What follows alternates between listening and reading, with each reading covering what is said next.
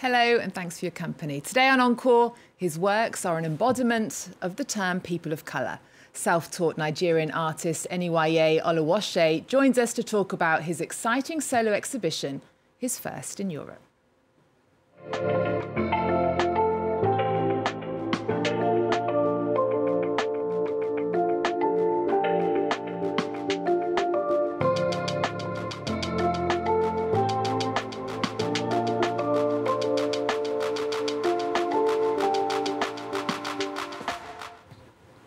Anyway, welcome to the show. Thanks for having me. Thank you for being here. Now, the eye never has enough of seeing, nor the ear its fit of hearing. It's your first solo exhibition in Europe, Yeah. on here in Paris. Tell us about the themes of the show and what you want to communicate with the work. Um, the the body of work, you know, it unveils um, new characters and through representation, and I'm using um, families and friends. You know, the narratives are drawn from um, personal observations, and it aims to bring the viewers to an existential questioning. You know, in, in matters such as um, the structural um, social inequalities, um, rarefaction of primary resources, and you know, power dynamics, and it's just gearing me towards you know to translate um, social equity. And this is your first exhibition um, in Europe, your first solo exhibition. It's your first time in Paris. Oh, yes. It's your first day in Paris today. Yes, Um, it is. What do you make of it so far? It's cold. It's cold. It's cold, but it's it's been great so far. Great atmosphere. I want to um, pick out some pieces that you've chosen for us to talk about. Um, one of them is um, Balloon flight. Yes. Um, talk to us about that piece. Um, the balloon flight, you know, I intended to explore um, spiritual connections that transcend nationality and territories, and you can see it's it's it's um, being reinforced in one of these paintings. Uh, you know, I'm trying to you know um, reject any form of prophetical um, connotations and using them to um, impact a sense of um, spiritual movement, you know, and to say this we can through this we can have um, some sense of um, semi-functioning realities. And another interesting one is called When Water Stops Quenching. Yes. Tell us about that. That's on in the Uh, show. It's a dialogue between moral and socio-political behaviors. Um, it's quite political in a sense, and it's just um, a form of um, saying and gearing towards um, social equity. Um, now, can you talk to us a bit about your creative process? Because um, you use very vibrant colours in your works. Talk to us about that. um, color is uh, I see color as a means of communication, and uh, my process involves you know bringing together um, different experiences, you know bringing together different references, working with people's experiences, and you know bringing them together using colors to communicate um, all these experiences in, a, in an embodiment of painting.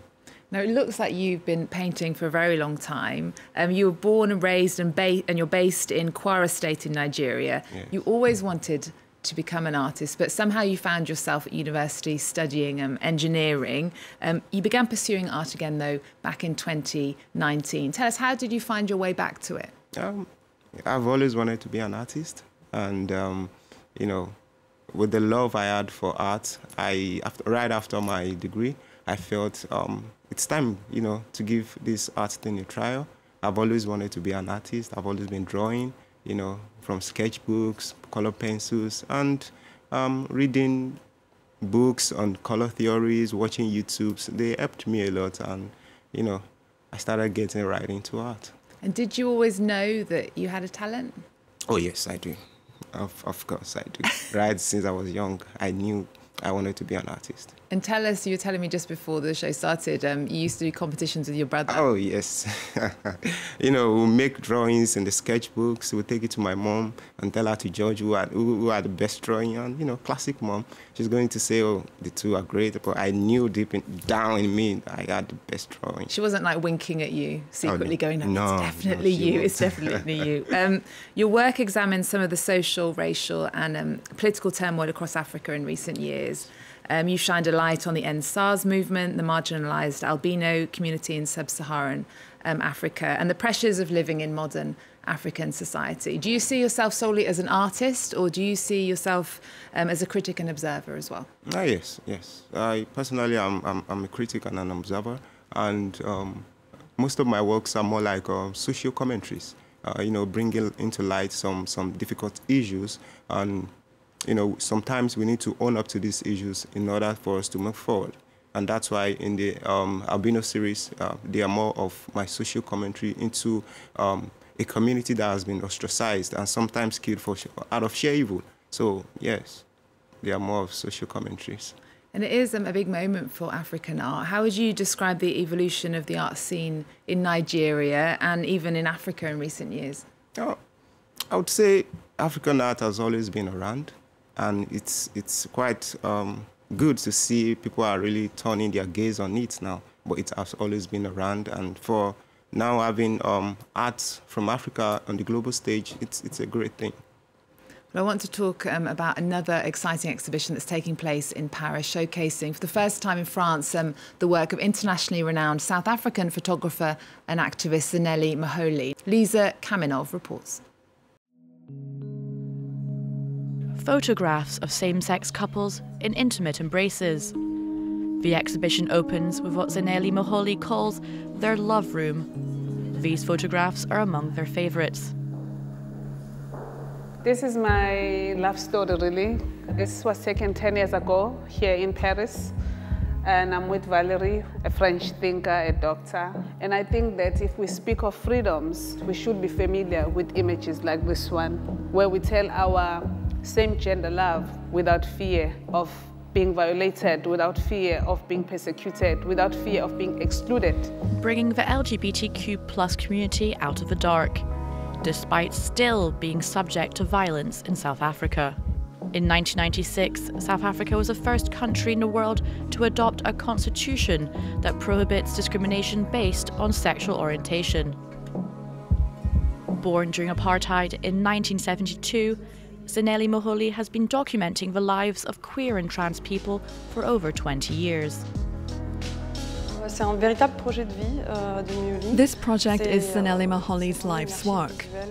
These portraits of people from the LGBTQ community in Africa are a visual archive for the future. The idea of this series is to inscribe these individuals in memory, to give them a place in history, because today these people are very absent in visual culture and memory. The non-binary visual activist also captures self-portraits on camera to challenge representations of black women. Exoticism, savagery or magic, Zanele Muholi portrays a black woman cliches in her photographs. I wish that we were to take like ownership of our own bodies, photograph ourselves in a manner that is just, in a manner that is um, respectable. The artist is transformed into a queen, a muse of classical painting, or a statue of liberty. The beauty and power of the photographs entrance the viewer. There is a real strength in her vision and her fight. This work challenges me because each image asks me to put myself in their place. Zanele Muholi's ultimate goal? To encourage a different viewpoint for a more tolerant and inclusive world. I'm here in the studio with um, Nigerian artist Eniwaye Oluwaseyi. Now, do you know um, this artist's works, this photographer's work? Yes, I do. And homosexuality is generally viewed as unacceptable in Nigeria and in much of Africa. How is work like this received? Um, um, it's it's it's more well received in in in the um, in Europe, um, Americas, but I've actually not come across such works in in Nigeria. It's quite rare. Uh, you know, the, the the the topic is quite sensitive right now, so you know, you have to tread carefully when you, when, when you make works about things like this. Yeah, well, it definitely starts a conversation. Yeah, it does. Um, doesn't it? Um, we're out of time nearly anyway, but to close, what are your plans for the future? Wow. to continue making art and, and, you know, make works that speaks to the people, even to myself as an artist, and, you know, continue being an artist. Okay, well, we're going to be following um, your journey. We always end our shows with our guests' cultural pick of the moment. What have you chosen for us? Oh, that's an exhibition by Lynette Yiadom Boakye at the Tate. Okay, and why have you chosen it? Um, Lynette's work is amazing. It's, it's, uh, there are works I, I can resonate with, you know, she creates um, most of our images from memory, and they comes in this dark and gloomy um, colors, and that's that's something that resonates well with me, and it's amazing to see her work at at the Tate. Okay, well, we're going to play out with her work. Thank you so much for joining us. The eye um, never has enough of seeing, nor the ear its fit of hearing is on at Paris's um, Zidoun Bossuyt Gallery until the 25th of March. We'll leave you with that. Thanks for watching. See you next time.